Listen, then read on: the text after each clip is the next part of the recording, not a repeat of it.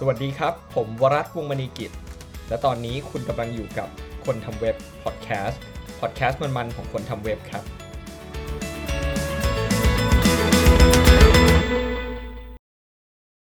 สวัสดีครับ ยินดีต้อนรับเข้าสู่พอดแคสต์คนทำเว็บ EP ที่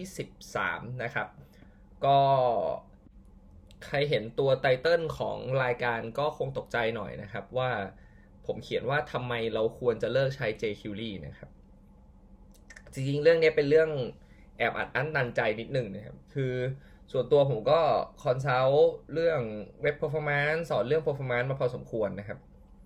สิ่งที่จะเจอเลยเนี่ยคือปัญหาหลักๆ เลยเนี่ย ส่วนใหญ่เว็บที่มีปัญหาแล้ว optimize ยากมากๆเนี่ยจะเป็นเว็บที่ใช้ jQuery นะครับเพราะว่าหนึ่งเลยคือพอคุณใช้ jQuery เนี่ยคุณไม่ใช้แค่ jQuery คุณจะขนปลั๊กอิน jQuery มาด้วย แล้วก็มันจะถอดอะไรไม่ออกนะครับ รวมถึง jQuery ก็มีปัญหาเรื่อง performance นะครับ ที่เราต้องเข้าใจกันก่อนนะครับ แต่ก่อนเราจะไปพูดกันถึงตรงนั้นเนี่ย เราต้องเข้าใจกันหน่อยครับว่าทำไม jQuery ถึงถูกสร้างมานะครับ jQuery เนี่ยเอาตามวิกิพีเดียเลยนะ ผมเปิดวิกิพีเดียเลยครับ ถูกสร้างตอนปี 2006 ครับ เอ่อ ปีนี้ก็ 10 12 ปี เนอะ12 ปีละ นะครับกับตัว library ตัวนี้นะครับ คราวนี้เนี่ยคำถามก็คือแล้วทำไมวันนั้นมันต้องสร้างขึ้นมาด้วยนะครับ ทั้งที่วันนี้เนี่ยมันดูจะเป็นปัญหาต่อเว็บ performance มาก ๆ นะครับ อย่างแรกเลยเนี่ย คือในสมัยก่อนเนี่ยนะครับ ถ้านับไปปี 2006 เนี่ย standard ของเว็บ API เนี่ยยังไม่ค่อย stable เลยครับ ยังแต่ละเบราว์เซอร์ก็มีวิถีของตัวเอง ในวันนั้นเนี่ยยัง W3C หรือเอ่อ WHATWG ก็ยังไม่ได้ยังไม่ได้แข็งแรงเท่าวันนี้นะครับ แล้วก็ต่างเบราว์เซอร์กันก็ไม่ค่อยสนใจใครก็พยายามที่จะต้องการให้วิถีของตัวเองเนี่ยกลายเป็น standard ให้ได้นะครับ คนทำเว็บเนี่ยก็ปวดหัวมากเพราะต้องมานั่ง handle แบบนู้นทีแบบนี้ทีรวมถึง ตัว API ที่มีอยู่เนี่ยก็ไม่ค่อยสมบูรณ์นะครับ ใช้งานได้ไม่ค่อยดี jQuery เองก็เลยสร้างขึ้นมาเพื่อเป็นไลบรารีครับสำหรับให้คนที่ต้องการจะพัฒนาเว็บเนี่ย โดยเฉพาะการ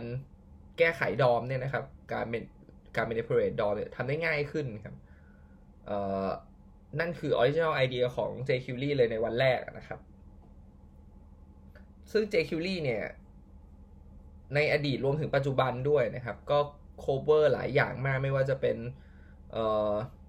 DOM manipulation DOM element selection event ajax JSON parsing อะไรเอ่อพวก cross browser support หรือ API บางอย่าง each in array อะไรพวกนี้นะครับ เมื่อกี้ผมพูดถึง ajax ไปแล้วเนอะ ajax พวกนี้ cover หมดเลย คือจริง ๆ ถ้าใครถ้าถ้าถามว่าแบบ jQuery คืออะไร บางทีเราอาจจะนึกถึงแค่ตัว DOM manipulation แต่จริง ๆ แล้วมันมีเอ่อ utility ที่ให้เราเอาไปทำงานอย่างอื่นได้ค่อนข้างเยอะนะครับ ปัจจุบันเนี่ย jQuery คือเวอร์ชัน3.4 แล้ว เวอร์ชันล่าสุด เมื่อวานผมเพิ่งไล่อัปเดตในแอปพลิเคชันเก่าๆของผมนะครับ คือจริง ๆ แล้วเนี่ย เอาเข้าจริงผมเดิมเคยเป็นแฟนของ jQuery เหนียวแน่นมากนะครับ แล้วก็งานเก่าๆ รวมถึงงานปัจจุบันของผมหลาย ๆ ตัวเนี่ยก็ยัง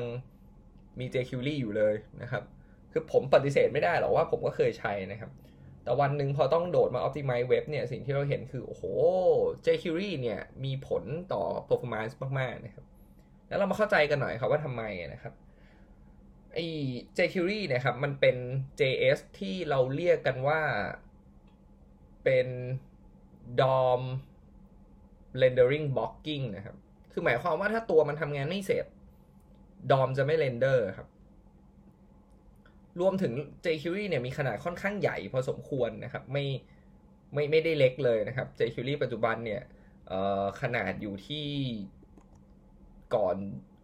ก่อน gzip เนี่ยอยู่ที่ 30 KB หรือ 200 KB นะผมจำไม่ได้ ผมขอเช็คหน่อยนะครับ แต่ว่าจำได้ว่ามันใหญ่มากๆนะครับ ถ้าเทียบกับสิ่งที่มันทำได้นะครับ แต่คราวนี้เนี่ยพอผมจะถอด jQuery ออกเนี่ยสิ่งที่มันจะเจอปัญหาเลยตลอดเลยก็คือ คนมักไม่ใช้ jQuery แบบเดียวๆครับ คนมักใช้ jQuery เพราะว่าใช้ปลั๊กอินของมันชินกับปลั๊กอินของมัน แล้วก็ ทุกอย่างก็อยู่ใน already หมดเลย ไม่อยู่ในอย่างอื่นเลยนะครับ ซึ่ง พอมันเป็นแบบนี้ปุ๊บเนี่ย สิ่งที่มันเกิดขึ้นก็คือมันมีฟังก์ชันใหญ่มาครอบนะกว่ามันจะ boost jQuery เสร็จนะครับ คือเบราว์เซอร์กว่าจะ boost JS ขึ้นมาได้ กว่าจะ compile อะไรเรียบร้อยเนี่ยก็ take time พอสมควรทำให้ตัวมันเองเนี่ย กลายเป็นเหมือน dependency ของ library ตัวอื่นๆที่ทำให้ library ตัวอื่นเนี่ยไม่สามารถโหลดได้หรือ boot ได้ไปด้วยนะครับ เนื่องจากถ้า jQuery boot ไม่เสร็จ ตัว library อื่นๆ ก็โหลดก็ก็ก็ boot ไม่ได้ด้วย นะครับ พอ boot ไม่ได้ ก็เกิดปัญหาว่า ตัวเว็บก็บล็อกไปเรื่อยๆครับ ยิ่งคุณมี library มากเท่าไหร่ มันก็อาจจะส่งผล ผมใช้คำว่าอาจจะนะในกรณีที่มันเป็น dependency กันเนี่ย มันก็อาจจะส่งผลให้ให้มัน bloat ไปเรื่อยๆนะครับ เนี่ยผมลองไปดูไซส์ของ jQuery มาเนี่ยเดี๋ยวนี้เลยเนี่ยนะครับ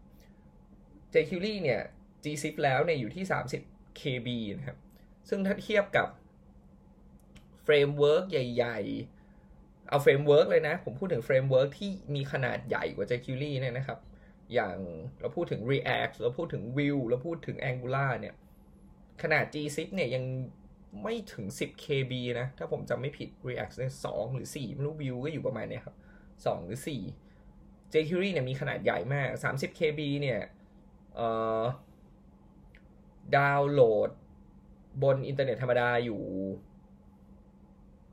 30 KB น่าจะอยู่ประมาณสักเกือบวินะ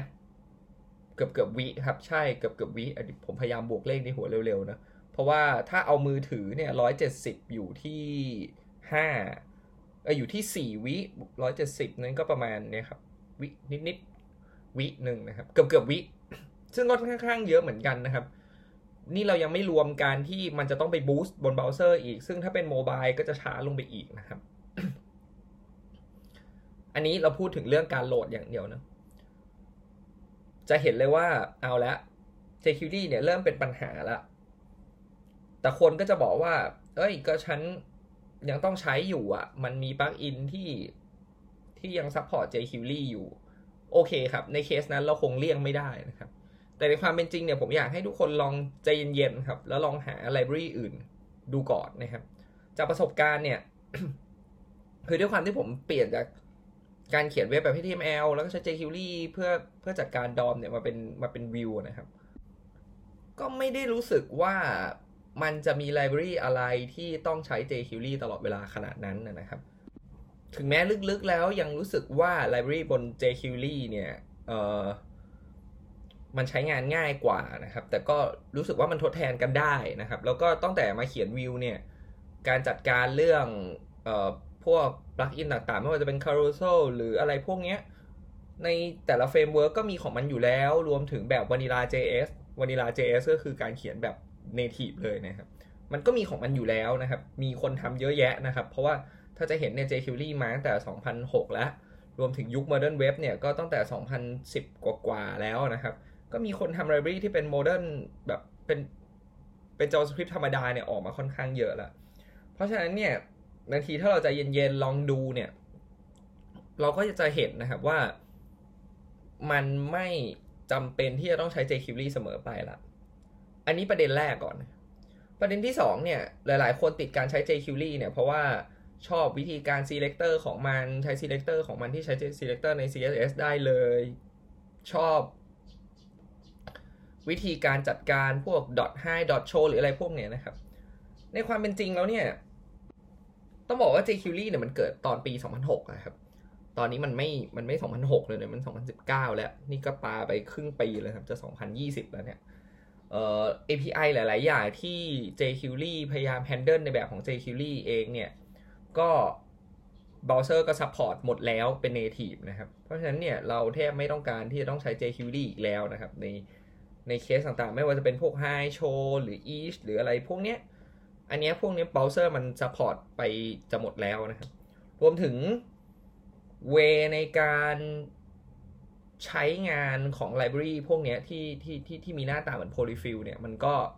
มันก็ต่างออกไปจากสมัยก่อนที่แบบโอเคเป็น jQuery ใช้ฟังก์ชันนี้ปุ๊บของ jQuery เนี่ย แล้วก็ทุกคน implement ตาม jQuery นะ ดีจบ แต่ในปัจจุบันเนี้ยมันเป็น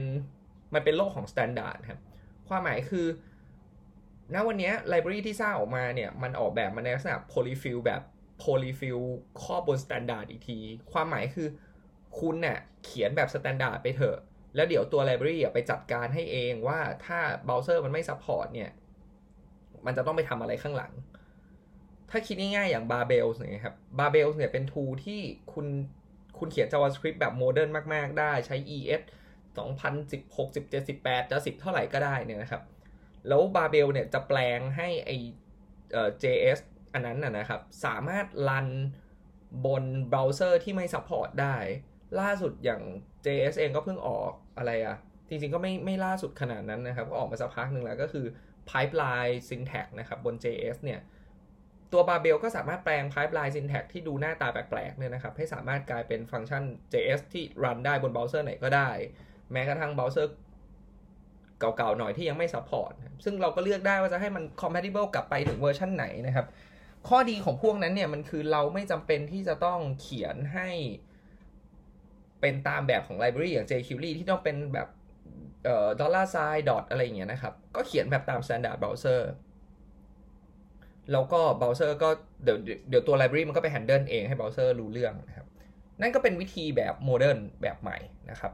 เอ่อที่มันไม่ทำให้ jQuery มันจำเป็นอีกแล้วนะครับ ในหลาย ๆ เคส แต่สิ่งที่น่าตกใจอย่างหนึ่งก็คือ เอ๊ะ พอผมไปดูในวิกิเนี่ย สิ่งหนึ่งที่เห็นแล้วก็ยังรู้สึกงง ๆ หน่อยก็คือ ปัจจุบันเนี่ยจากสแตทเนี่ยเว็บไซต์ 79%ของโลกเนี่ยนะครับมี jQuery อยู่ในนั้นเอ่อผมว่าส่วนหนึ่งเนี่ยมันมาเป็นมันมาจากว่าไลบรารีใหญ่ๆอย่าง Bootstrap เนี่ยยัง built-in jQuery อยู่รวมถึงเว็บที่เป็นพอร์ชั่นใหญ่ของโลกนะครับ อย่าง WordPress เอง หรือผมไม่แน่ใจว่า Joomla ด้วยหรือเปล่านะครับ หรือ Magento อะไรพวกนี้มันยัง built-in ตัว jQuery มาในตัวอยู่นะครับ เพราะว่า เท่าที่เข้าใจไม่ผิดเนี่ยคืออย่าง WordPress มีความจำเป็นที่จะต้องใช้ jQuery เพราะว่ามีปลั๊กอินบางตัวยังใช้อยู่ รวมถึง WooCommerce เองก็ยังจำเป็นที่จะต้องใช้อยู่ แต่จากที่ผมได้ไปคุยกับคนที่ทำงานอยู่ใน WordPress นะครับ ในทีม WooCommerce เอง หรือในทีม WordPress เองเนี่ยเขาก็มีความตั้งใจที่จะเอา jQuery ออกให้เร็วที่สุดเท่าที่จะเร็วได้ แล้วก็เปลี่ยนให้มันเป็น optional จริง ๆ คือตัวแพลตฟอร์มของ WordPress เนี่ย clean โดยไม่มี jQuery เลย แล้วก็ถ้าใครจะใช้ก็จัดการเอาเองนะครับเขากำลังมีความตั้งใจที่จะทำสิ่งสิ่งนี้อยู่เหมือนกันนะครับ แต่ด้วยเหตุผลนี้เนี่ย ด้วยเหตุผลที่เจ้าใหญ่ๆ ยัง built in อยู่เนี่ย ผมว่าเนี่ยยังเป็นสาเหตุที่พอชั่นของ jQuery ยังเยอะมาก ๆ อยู่ในตลาดนะครับ แต่ถ้าถามว่า คุณจำเป็นต้องใช้ไหมวันนี้ไม่คุณคุณไม่จำเป็นนะครับ คุณไม่จำเป็นมีช้อยส์มากมายที่เป็นวานิลา มีเอ่อ API หลาย ๆ ตัวของเบราว์เซอร์ที่ cover สิ่งที่ jQuery ทำได้แล้ว Ajax ของ jQuery เนี่ยผมยังเห็นคนเขียนอยู่เลยนะครับ ซึ่งส่วนตัวผมเนี่ยผมเปลี่ยนมาเขียนเฟดแล้วนะครับเอ่อผมเปลี่ยนมาเขียนอย่างอื่นแล้วนะครับ ถ้าคุณยังชอบวิธีการเขียนที่อุ้ยเขียนง่าย ๆ เนี่ยนะครับ ส่วนตัวผมผมแนะนำให้ใช้ไลบรารีแยกตัวไปนะครับ ไม่คุณอย่ามาแบบไลบรารีหนึ่งตัวทำได้ทุกอย่างนะครับ อย่างอย่าง jQuery เนี่ยจะเห็นเลยว่าทำ DOM manipulation ก็ได้ JSON parsing ก็ได้ Ajax ก็ได้นะครับ ส่วนตัวผมมองว่าถ้าเป็นไปได้ก็เลือกใช้เป็นอันๆไป เช่น Ajax ชอบเขียนง่ายๆ ไปใช้ Axios ไหมเอ่อ DOM manipulation เนี่ยผมไม่แน่ใจว่ามีตัวไหนที่มันใช้ง่ายกว่าตัว native เพราะปัจจุบันผมเขียน vanilla JS 100%ไปแล้วนะครับ รวมถึงพวก each หรือ in array อะไรอย่างเงี้ย ไปใช้ lodash ไหมอะไรอย่างเงี้ยนะครับ คือลองไปใช้ของที่มันทำงานเฉพาะทางนะครับ เพราะว่าพอคุณเอาไปใช้ในเว็บจริง ๆ เนี่ยเบราว์เซอร์มันจะแยกกัน compile ตัว JS นั้นได้ โดยที่ไม่ต้องรอ dependency ตัวอื่น การที่คุณใช้ library ที่มีทุกอย่างอยู่ในตัวเลยเนี่ย มันก็จะส่งผลให้เบราว์เซอร์ต้อง compile ทั้งก้อนก่อนที่จะ render เว็บออกมาได้นะครับ จริงๆ นั่นก็น่าจะตอบในระดับหนึ่งแล้วนะครับว่าทำไมเราควรจะเลิกใช้ jQuery ได้แล้วนะครับทำไมเราไม่จำเป็นที่จะต้องใช้ jQuery ในงานของเราแล้วนะครับ เทรนด์ทั่วโลกเนี่ยก็ไปในทางนี้แล้วล่าสุด ว่าไม่ล่าสุดนะจะเป็นปีแล้วก็คือ GitHub ประกาศชัยชนะนะครับในการเอา jQuery ออกจากเว็บไปแล้วนะครับ ตอนนี้ก็ GitHub เนี่ยก็ไม่มี jQuery แล้วเป็นเป็นเว็บคอมโพเนนต์เป็นเอ่อ Vanilla JS หมดแล้วนะครับ ก็ลองดูครับอย่างน้อยถ้าใครที่กำลังติดปัญหาเรื่อง performance แล้ว increase ไม่ได้ แล้วไม่ต้องการให้งานต่อๆไปมีปัญหาอีกเนี่ยนะครับ การเอา jQuery ออก ก็เป็น choice หนึ่งครับ ที่ทำให้เว็บคุณเร็วขึ้นอย่างน้อย ถ้าผมจำไม่ผิดประมาณ 1.1 วิอะไรอย่างเงี้ยครับ ซึ่งค่อนข้างเยอะเหมือนกันนะ ก็ลาไปก่อนครับ แล้วหวังว่าเว็บทุกคนจะเร็วขึ้นครับ แล้วเจอกันใหม่ EP หน้าครับ สวัสดีครับ